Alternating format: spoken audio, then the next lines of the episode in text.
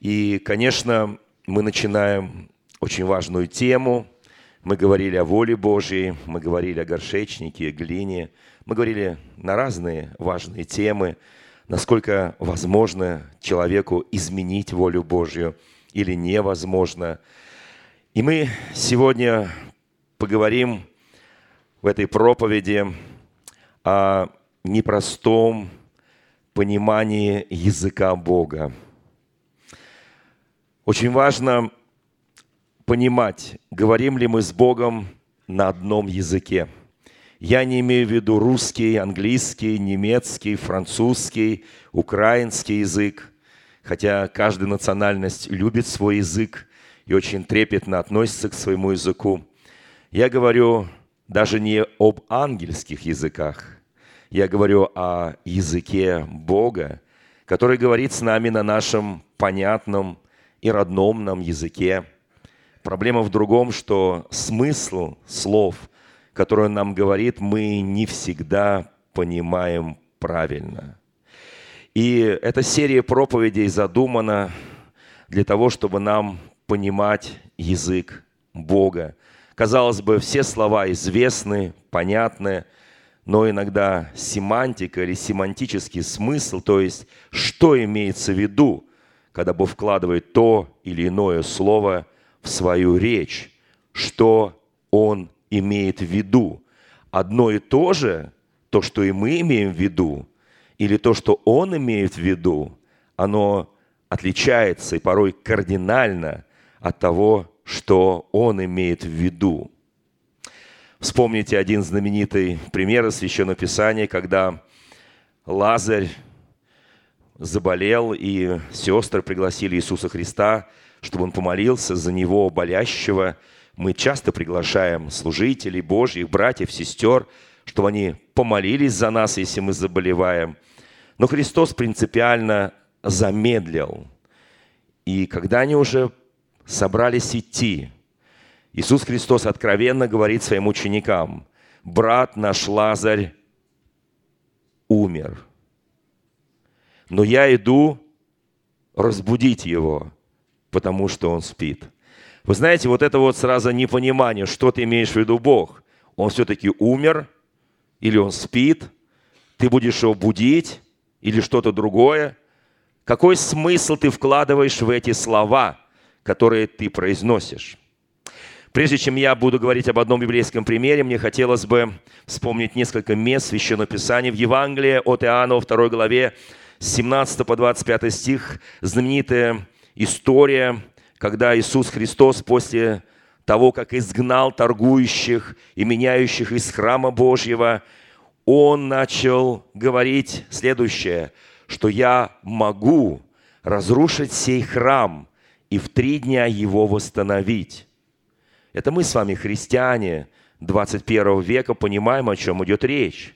Но ученики не понимали, что он говорит. Он говорит, Господи, Господи, подожди, этот храм строился 46 лет.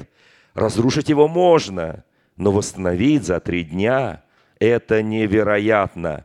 Но Писание говорит, что Он говорил о храме тела своего. И мы с вами знаем, что Христос был распят на кресте – и на третий день воскрес из мертвых. Вы знаете, вот тогда они не понимали, а после воскресения из мертвых они уразумели, что он имел в виду. Евангелие от Иоанна, 3 глава, с 9 по 12 стих, знаменитая история Никодима, который пришел к Иисусу Христу ночью, потому что боялся, что его увидят у Иисуса Христа и он хотел спросить Иисуса Христа о важнейших э, тайнах Царства Божьего. И вы знаете, в какой-то момент Иисус Христос ему отвечает, «Дорогой учитель Израилев, ты должен родиться свыше». Учитель Израилев не воспринял то, что сказал Иисус Христос. Он подумал, что он должен, будучи уже старым человеком, опять вернуться в утробу матери своей и вновь родиться, на что Иисус э, говорит ему, ты ли учитель Израилев, не знаешь, что это значит? Но на самом деле не только учитель Израилев не знал, но большинство из нас здесь сидящих до уверования в Иисуса Христа мы не знали, что значит родиться свыше. Потому что слово «родиться» означает «родиться» от воды и духа. Вы знаете, и, конечно, Иисус Христос, заканчивая разговор с Никодимом, в 12 стихе 3 главы говорит, «Если бы я сказал вам о земном, и вы не верите, то есть не понимаете. Если я не понимаю, то я, естественно, не верю, потому что вера от слышания, от слышания от слов Божьих. Он говорит, я вам говорю о земном, а вы не верите. Как поверите, если я буду говорить вам о небесном? Друзья мои, есть понятие такое духовный возраст, духовный рост. Апостол Павел говорит, я не мог с вами говорить как с духовными, но как с плотскими, как с младенцами в Иисусе Христе, ибо вы не понимаете, что я говорю. Я так благодарен Богу, что Бог открыл нам свои слова, и мы понимаем, не всегда, конечно, но временами мы понимаем. Вы знаете, в Евангелии от Матфея в 17 главе написана удивительная история преображения Господня или в русской традиции яблочный спас. Какое отношение к этому имеют яблоки, видимо, не знает никто. Но, тем не менее, э, вот так он называется в русской традиции. Итак, Христос на горе преображения преобразился в виду трех учеников Петра, Иоанна, Иакова, и явились Моисей Илья, беседующие с Иисусом Христом.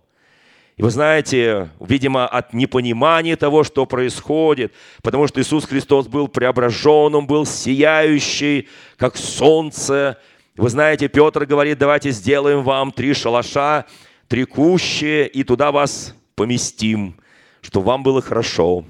Вы знаете, конечно, можно говорить милые глупости, когда ты не понимаешь, что происходит. Ты не понимаешь, для чего он преобразился. Ты не понимаешь, почему явился Моисей и Илья. Более того, когда они спускались с горы, Иисус попросил их вот о чем – никому не рассказывайте, что вы видели до тех пор, пока я не воскресну. Они не собирались, мягко говоря.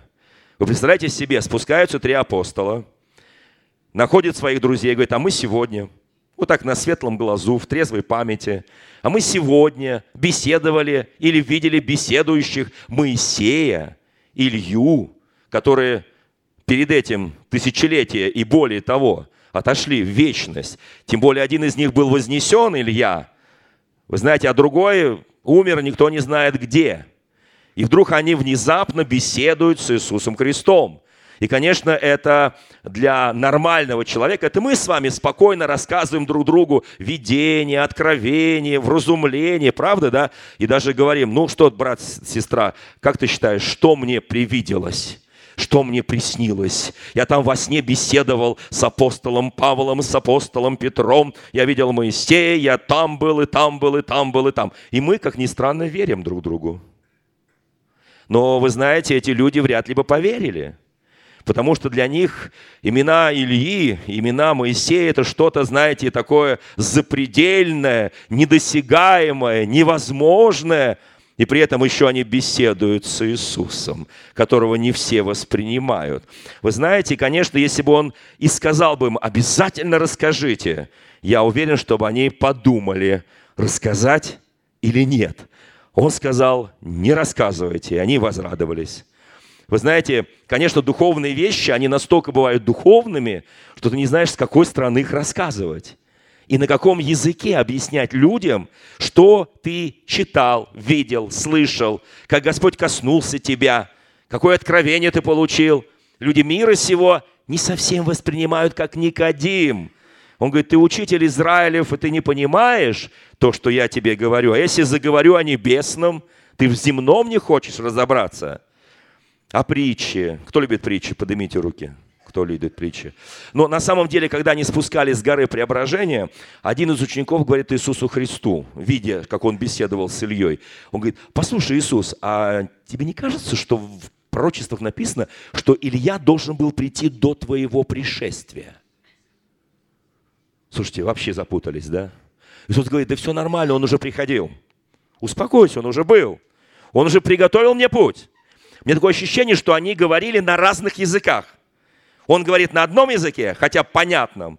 Они говорят на другом языке, тоже понятном. но не понимают друг друга, а притчи.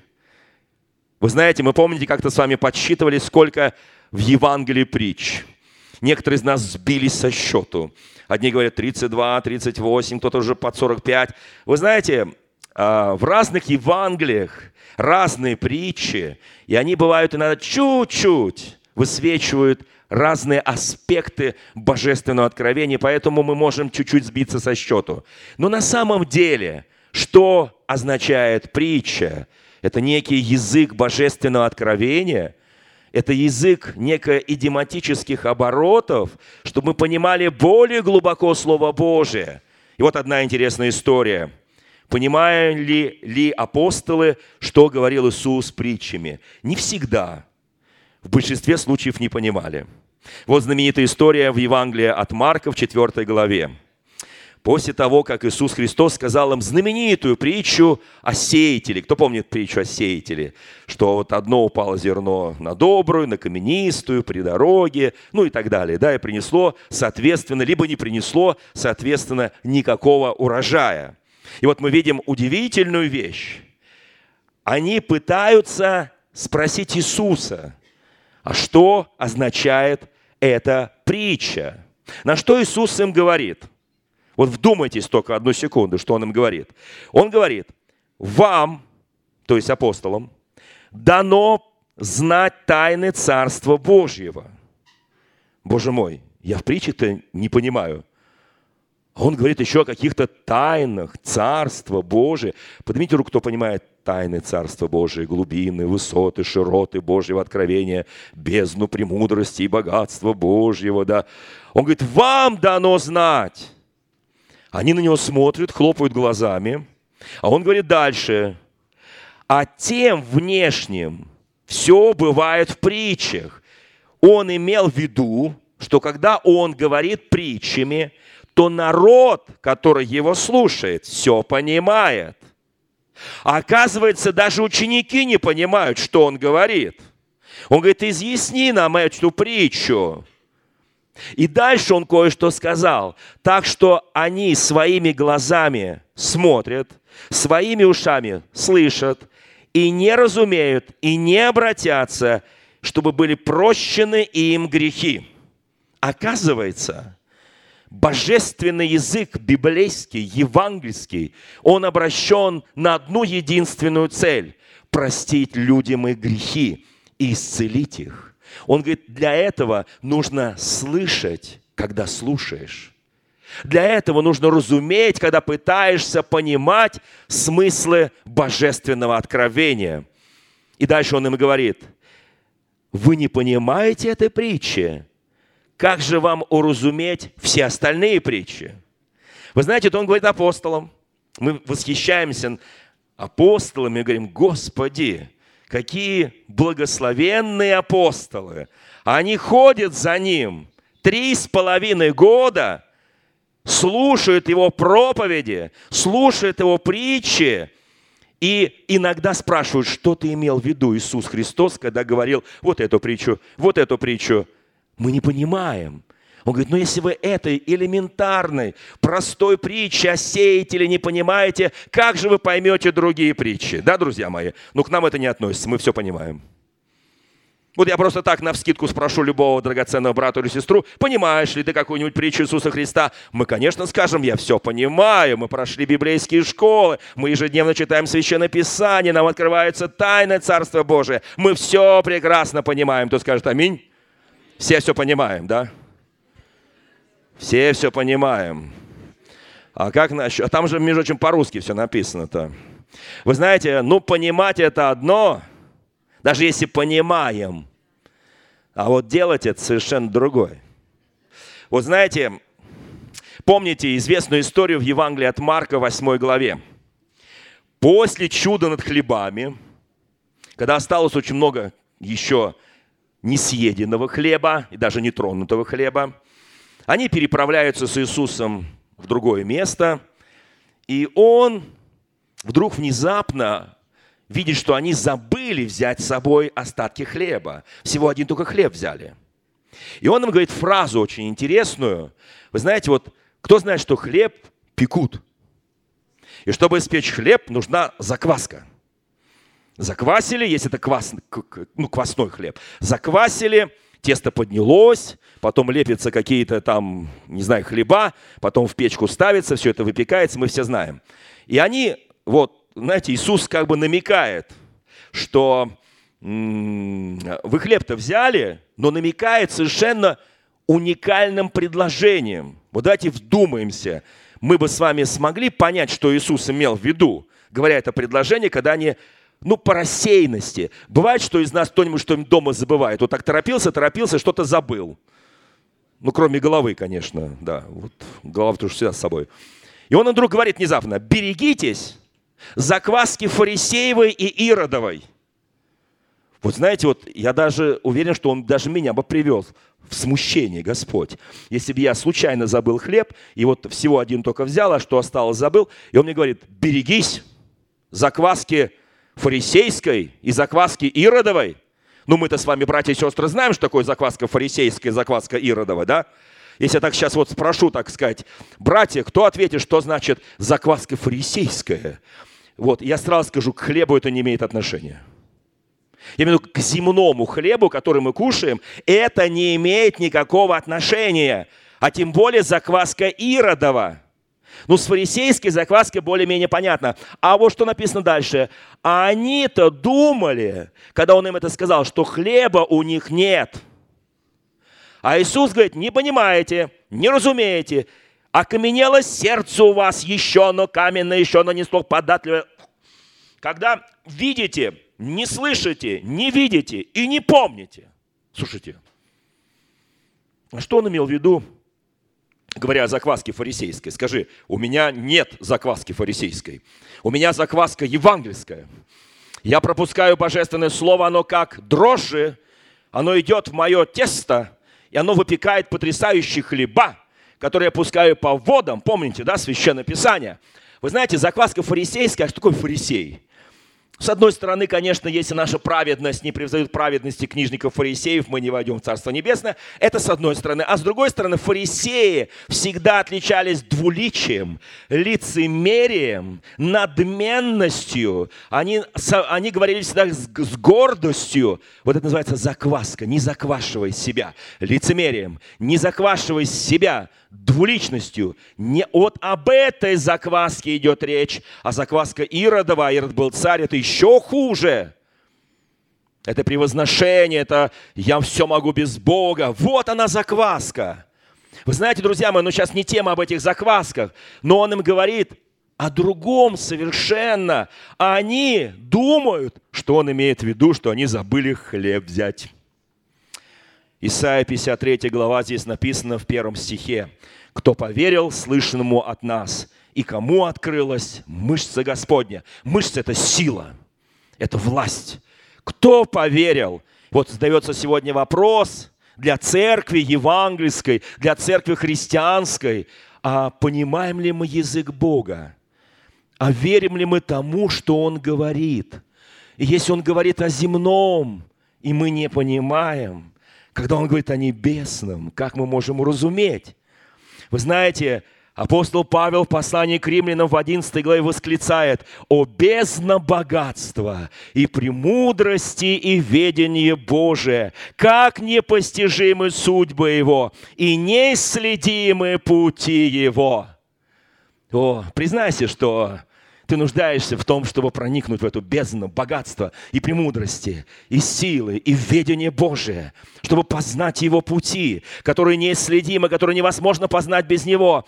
Ибо написано в Священном Писании, Дух Иисуса Христа есть Дух пророчества. Вот тогда мне открываются тайны богопознания, тайны миропознания. Ибо кто познал ум Господен, или кто был советником Ему, или кто дал Ему наперед, чтобы Он должен был воздать. Слушайте, я хочу, чтобы мы влюбились в Слово Божие. Когда я люблю Слово Божие, оно начинает открываться мне, открываться его глубина, высота, широта. Вы знаете, и Писание так заканчивает этот одиннадцатую главу к римлянам, «Ибо все из Него, им и к Нему, Ему слава во веки веков. Аминь». И все от Него, к Нему и им. Я очень хочу, чтобы мы понимали, что наша жизнь христоцентрична. В центре нашей жизни Иисус. И у нас нет другого центра. Послушайте, в центре нашей жизни не пастор церкви. Хотя я пастор церкви, но я не центр вашей жизни. Я не центр своей жизни. Ни один из людей не может центром быть моей жизни. Центр моей жизни Иисус. Потому что все им, все к Нему – и все от Него. Я благодарю Господа за это божественное открывание. И еще одно очень важное, прежде чем я перейду к одной евангельской истории, которая проиллюстрирует, насколько мы понимаем или не понимаем язык Бога, и что Он имел в виду, говоря это. В Второзаконии, в 29 главе, 29 стихом записано. «Сокрытое принадлежит Господу, Помните знаменитую главу 28 и 29 главы о благословении и о проклятии, да, помните? На горе Гевал ты будешь говорить, будешь благословен или будешь проклят, если будешь исполнять Слово Божие или не исполнять Слово Божие. Итак, у Бога есть две категории откровений. Первая категория – сокрытая. И это принадлежит Господу, так написано. Ибо сокрытое принадлежит Господу. Заметьте, ни тебе, ни мне, а Господу. Конечно, мы человеки, и нам всегда очень хочется знать тайны. Нам хочется проникать в глубины сокрытого. Кому хочется? Мы не довольствуемся открытым. Мы говорим, Господи, ну это открыто, все понятно. Ну что здесь обсуждать? Ну понятно, ну притча понятная. Ну исполнить, конечно, ее не так просто, но она хотя бы понятна мне, да? Итак, сокрытое принадлежит Господу, Богу нашему, а открытое нам и сынам нашим. Давайте посмотрим, а что такое открытое? Открытое – это заповеди Господа. Это закон Божий. Вы знаете, нас всегда тянет на сокрытое, на таинственное, на секретное что-то. О, Господь, я хочу познать. Позвольте два коротких примера. Один пример о том, что сокрыто. Евангелие от Марка, 13 глава, вот что там написано. Там сказано о последнем времени, о пришествии Иисуса Христа – и там сказано, о дне том или часе никто не знает. Ни ангелы небесные, ни сын, но только Отец. А вы бодрствуйте. Заметьте, это сокрыто даже от Сына Божьего. Это сокрыто. Я знаю множество конфессий, которые уже много раз провозглашали, когда придет Сын Божий, когда придет Мессия. Целые учения построены на пришествии. Многие даже так конфессии называются, ожидающие его пришествия. Многие назначали даты, их было в течение истории христианства огромное количество. Но это лжеучение, потому что Писание говорит, никто не знает ни дня, ни часа. Признаки пришествия, да, мы можем знать, но день и час никто. Вот это сокрытое. И не старайся узнавать. Просто бодрствуй. Как это я не хочу узнать? Я хочу узнать. Я хочу проникнуть в глубины, в бездну богатства Божьего. Вот это не нужно делать. Не влезай, убьет, называется. Пойдешь в ересь, пойдешь в заблуждение. Проникни в то, что тебе уже открыто Богом. Итак, что же открыто? Один пример. Нет, открыто вообще очень многое, но один пример. Деяния апостолов, 1 глава, стих 11. В день Вознесения. Как вы думаете, с какой горы вознесся Иисус Христос на небо? С горы Елеонской. Ну, то есть с горы Елеонской, с горы Масленичной, так она называется. И вот как только он вознесся, ангелы Божьи явились апостолам и кое-что сказали. Они сказали то, что ведь, смотрите, никто не знает ни день, ни час. Это сокрыто. Но они кое-что сказали. «Сей Иисус, вознесшийся от вас на небо, придет таким же образом, каким вы видели его восходящим на небо». Заметьте, никто не знает ни день, ни час, это сокрыто. Но придет он на эту же самую Елеонскую гору. И Писание говорит, когда Он придет, это в центре Израиля, это прямо на окраине старого города Иерусалима, и эта гора, что с ней произойдет? Ну, мы же знаем с вами, правильно? Это же открыто. Она раздвоится и явлено будет на весь мир пришествие Сына Божия. Все телеканалы, все интернет-ресурсы будут стоять со стороны Иерусалима и смотреть на эту мысленичную гору, когда придет. Вот почему написано, каждый человек увидит его.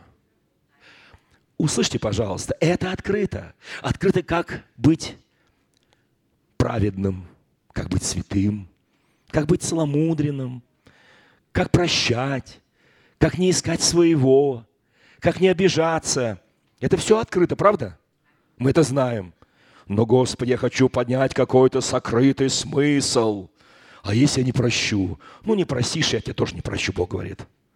Как все просто, правда? Слушайте, гениально просто. Не простишь, я не прощу. Ищешь своего, не найдешь моего. Как все очень просто, правда, да? То, что ищешь, то и получишь. Ищите Господа, написано, когда можно его найти. Итак, друзья мои, теперь пример Евангелия от Марка. Иисус Христос в этом Евангелии изгоняет из бесноватого человека легиона, легион бесов. Потом он переправляется опять с учениками. Они идут – и вдруг внезапно их такое шествие прерывается человеком по имени Иаир, начальником синагоги. Итак, давайте сейчас. У нас была главная цель этой проповеди и последующих проповедей. Понимаем ли мы язык Бога? Небольшие примеры убедили нас, что не всегда. Даже не всегда понимаем его притчи. Итак, смотрите. Иисус идет с учениками – и вот приходит один из начальников синагоги по имени Иаир, и, увидев его, падает к ногам его и усиленно просит его, говоря, «Дочь моя при смерти, приди и возложи на нее руки, чтобы она выздоровела и осталась жива». И Иисус пошел с ним. Очень сильное место Священного Писания. Первое. Заметьте, что пришла не мама. Вот в русской традиции обычно мама приходит – просить о детях. С отцами у нас проблема. Отцы либо далече, либо в интересном положении, либо им все безразлично. Редко какой папа придет просить за дочь. Ну, за сына может быть. За дочь маловероятно. Мама обычно делает. Кто в церкви идут, кто в тюрьмы идут к своим непутевым детям. Мамы – побудьте около матросской тишины или около бутырки. Кто там сидит с передачками мамы? Вы знаете, тут папа. Хороший пример, правда? Нам нужно поднять дух отцовства в наших церквях, в нашем народе, чтобы отцы непосредственно отвечали за все, что происходит в их семьях. Кому это нравится? Отцы, вам это нравится? Ну, я же не спрашиваю, сестры, вам это нравится? Они скажут, конечно, это просто гора с плеч, вот благодать просто. Вы знаете, хороший папа, он подходит, он кланяется, он падает в ноги, он сильно просит. Вы знаете, просто его, его голос настолько силен, усиленной просьбой, что он разрывает эту тишину. И он просит, Иисус, я очень хороший человек, я праведный, все это знают. Я воспитывал свою девочку в страхе Божьем. Она хорошо воспитана. Но вдруг внезапно она прожила всего 12 лет. В Евангелии от Луки и в конце Евангелия от Марка мы видим, что ей было всего 12 лет. Всего 12 лет. И она жила в любви. Она жила достойно. Она была очень хорошая. Но она заболела. И болезнь ее смертельна и никто не может мне помочь. У меня есть последняя надежда, это ты. И он предлагает Иисусу кое-что сделать. Он говорит, приди, возложи на нее руки, и она выздоровеет и будет жива. Четыре пункта. Приди, возложи, она выздоровеет, и она будет жива. Как все просто, правда, да? То есть он четко показывает, что должен Иисус сделать. И вы знаете, что самое интересное, Иисус ему не возражает. Он даже не задает ему ни одного вопроса. Он поворачивается и идет. И вся толпа, ученики, множество народа следует вместе с Иисусом Христом, который идет с очень важной миссией возложить руки на эту девочку. Что такое 12 лет? Да ничто это на самом деле. Она еще не жила. У нее еще впереди должно быть взросление, любовь. Она должна стать любимой, стать потом матерью, стать потом человеком, который состоится в жизни. Что она видела к 12 годам? Да ничего еще. Она просто жила в любви. Она просто мечтала. И вдруг внезапная болезнь. 12 лет хорошей жизни, и внезапно все обрывается. Иисус даже не задает вопросов. Он не спрашивает, достоин этот человек или недостоин, чтобы я пошел к нему в дом. Вы вспомните одну историю, когда в аналогичной ситуации сотник подошел к Иисусу Христу и, ну, даже не сам там послал посольство, попросил исцелить слугу, кто помнит, да? Иисус идет, и он посылает сказать, не надо, Иисус, идти. Я человек подвластный, только скажи слово, и слуга мой выздоровеет. Помните? Иисус говорит, не нашел в Израиле подобной веры. Великая вера. А здесь Иисус, он мог тоже сказать слово, но он поворачивается и идет. Вот эта вся процессия движется. И вдруг, внезапно. Вы знаете, многие вещи, они вы знаете, происходят настолько вдруг и внезапно, к ним невозможно подготовиться. Как невозможно подготовиться, как мы думаем, к смерти, например, к болезни. Казалось бы, это как рок, внезапно приходит. Ничего подобного. Это не внезапно. Но об этом не в этой проповеди.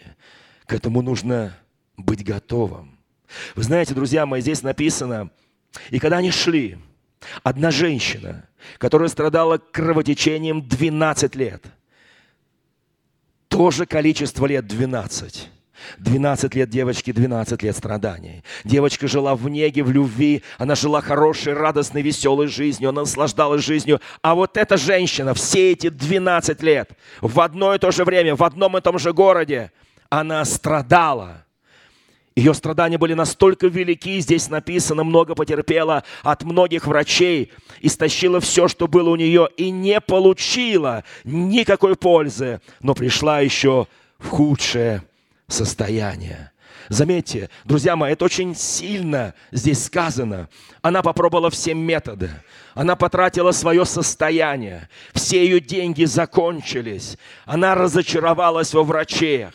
И ей оставалось только одно – смерть. Она приступает через закон, который запрещал страдающие кровотечением быть в толпе людей и вообще приближаться к людям. Это считалось тяжким нарушением закона Моисея. Она забыла обо всем. У нее была последняя надежда и страшная, страшная боль, которая терзала ее каждый день. И она уже устала от этой боли. Ее жизнь заканчивалась, она в тупике. Но была одна надежда, она услышала, что в городе Иисус Христос. И здесь сказано, услышав об Иисусе, подошла сзади в народе и прикоснулась к одежде Его. Заметьте, это очень интересно. Если в первом случае начальник синагоги Аир кричал, просил, пожалуйста, кланялся, падал перед Иисусом, любимая дочь, то здесь абсолютная тишина. Я называю это сила молчания или молчание в тишине. Она уже ничего не могла говорить. Бывает такая ситуация в жизни каждого из нас, когда ты столько молился, столько просил, столько надеялся, столько верил, и вот тупик. Ты уже даже у тебя уже голоса нет говорить. Ты уже не знаешь, о чем говорить. Ты уже все испытал. а боль не уходит, болезнь не прекращается, и ты понимаешь, смерть уже стоит за тобой. Последняя надежда. И эта надежда называется Иисус. Все им от Него и к Нему. Эта надежда называется Иисус. Послушайте, братья и сестры, скажи соседу, я знаю, я христианин, что последняя надежда – это Иисус. Когда все остальные методы испробованы.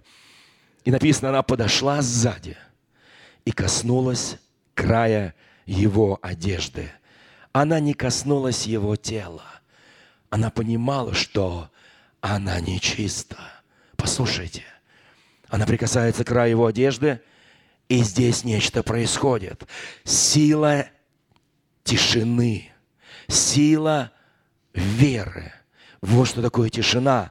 Вы знаете, когда ты уже не знаешь, как просить Бога, о чем просить Бога, когда ты уже столько молился, столько просил, надеялся на людей, вдруг внезапно, и здесь написано, и тотчас иссяк у нее источник крови, и она ощутила в теле, что исцелена от болезни. Мгновенно она почувствовала, и она отошла в сторону. Она спряталась уже в толпе, чтобы ее никто не видел. Иисус на самом деле не видел ее, потому что, вы знаете, есть вещи, которые знает только Отец.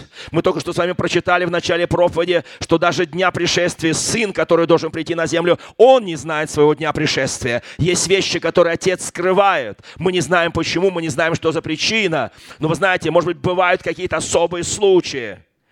И здесь сказано, в то же время Иисус почувствовал сам в себе, что вышла из него сила, и, обратившись к народу, сказал, кто прикоснулся к моей одежде. Заметьте странность этого вопроса.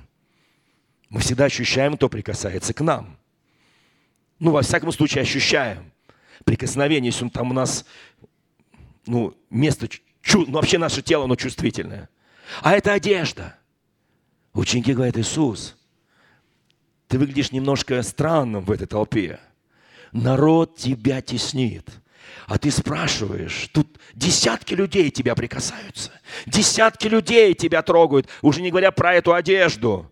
Вы знаете, когда ты приходишь в церковь, в собрание, мы все толпимся вокруг Иисуса Христа. Мы просим Его о чем-то, мы пытаемся прикоснуться к Нему. Но иногда мы это делаем не потому, что мы уже все попробовали, но даже без веры. Эта женщина не обозначила себя. Она не сказала, я сейчас прикоснусь к нему. Она просто с верой в тишине, в абсолютной тишине прикасается к одежде, и сила исходит. Я верю в божественное исцеление. Я верю, когда Иисус Христос чувствует, как ты прикасаешься к Нему. И для этого даже не нужно говорить громких слов. Ты видишь, что народ теснит тебя, а ты говоришь, что прикоснулся. Но он смотрел вокруг, чтобы увидеть ту, которая сделала это. Она прячется, она таится. В Евангелии от Луки сказано, она стала прятаться и таиться. Но он смотрел своими глазами, потому что сила его изошла.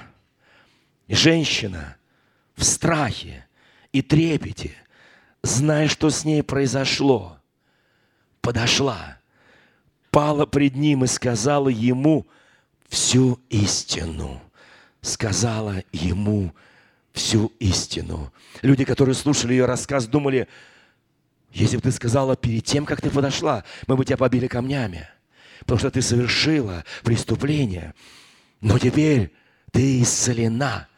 Она в страхе. Знаете, чего она боялась? Она боялась, что он скажет, ты не имела права, ты не просила, болезнь вернись к ней, она в страхе, она в трепете. Но послушайте, Бог настолько уникален, настолько любвеобилен, Он прощает даже тогда, когда ты Его не попросил. Ты просто прикоснулся к Нему. Даже к краю одежды Его, даже не к Нему. Он же сказал ей, Черри, дочь, вера твоя спасла тебя. Иди в мире и будь здорова от болезни твоей. Вера твоя. Имей веру Божью. Вы знаете, в нашем веке очень важно иметь веру Божью. Не обязательно кричать Ему. Иногда в полной тишине ты получаешь больше, чем ты будешь просить Его. Иногда тишина настолько бывает сильной, настолько бывает присутствие Божье могущественно, присутствие Иисуса Христа и Его имя, что ты в полной тишине получаешь то, что, казалось бы, уже перестал верить и надеяться 12 лет боли. Отец смотрит, отец девочки смотрит. Иисус потерял силу. Более того, сам в этом только что признался – и ёкнуло сердце отца. О, я за таких отцов. И ёкнуло сердце отца. А может быть, на сегодняшний день его силы исчерпаны.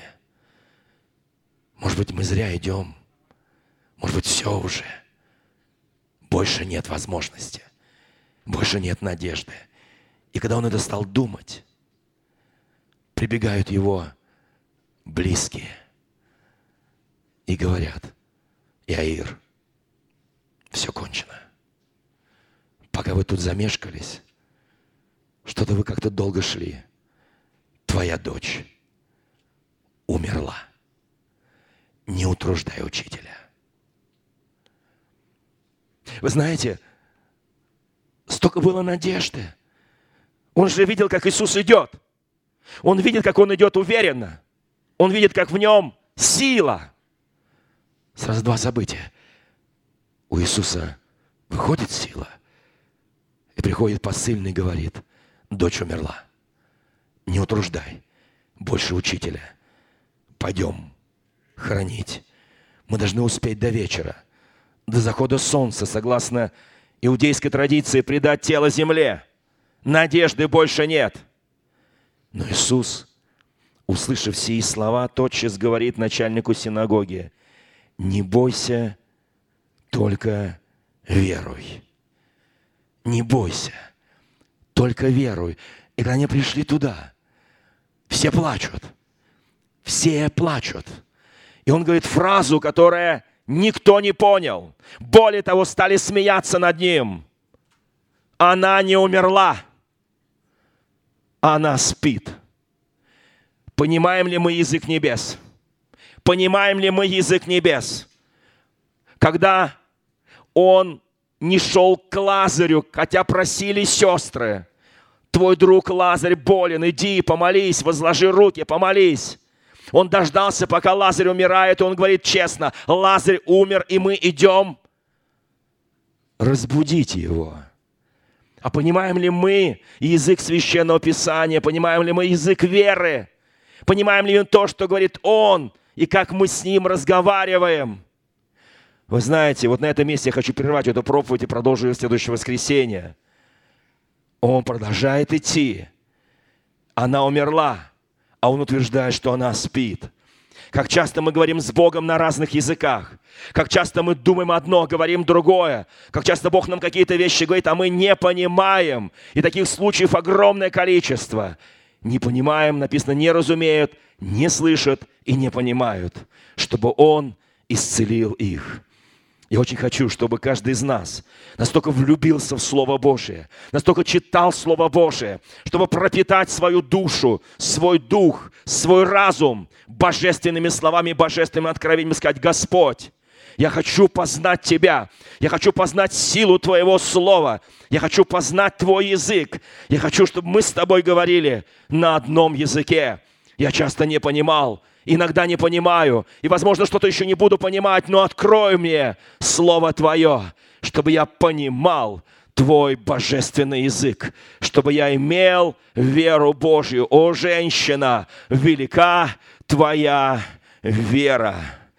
Какая же там вера, когда полное разочарование, сгусток боли, все тело как одна боль. Боль не прекращается 12 лет. Какая вера? А я знаю, что через божественное, послушайте, божественное исцеление происходит через веру в страданиях. Мы часто забываем, что страдания поднимают нашу веру на высоты Божьи.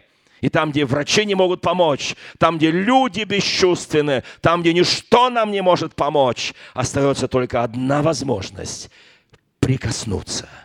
Даже не к нему, а к краю его одежды. Давайте мы встанем пред нашим Господом.